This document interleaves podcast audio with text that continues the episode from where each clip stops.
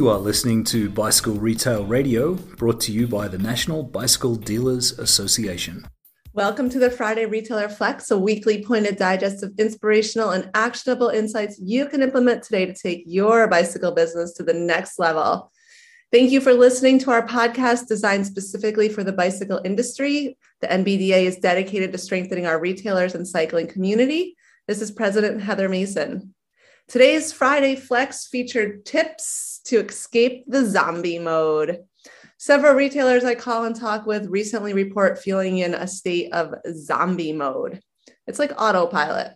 It seems until we start getting a fresh flow of bikes, it is the spin cycle grind of repairs, selling what we have, finances, cleaning, motivating the staff, and just the simple daily routine.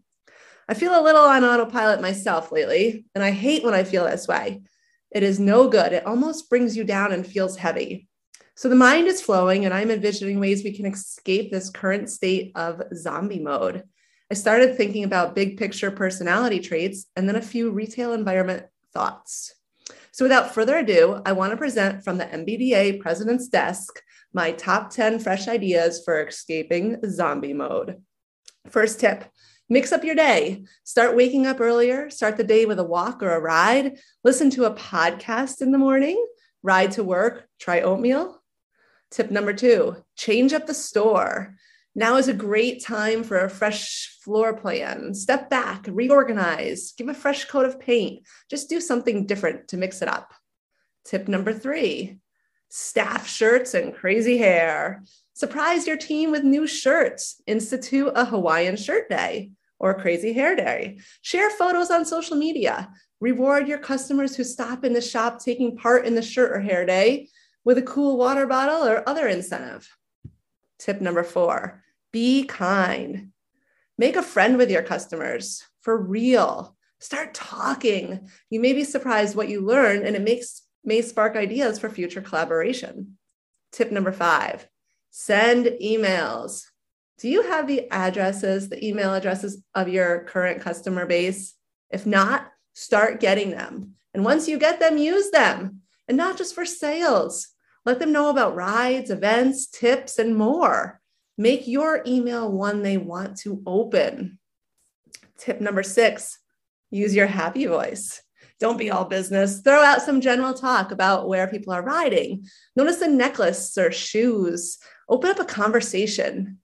Be inquisitive. People will stay longer and possibly end up remembering through conversation what they forgot they stopped in for. Tip number seven be more. Listen, I'm all in. Over the top is okay. Explore the limits. Don't assume the customer wants the hybrid that is out of stock. Show them an e bike or a carbon road bike. Who knows?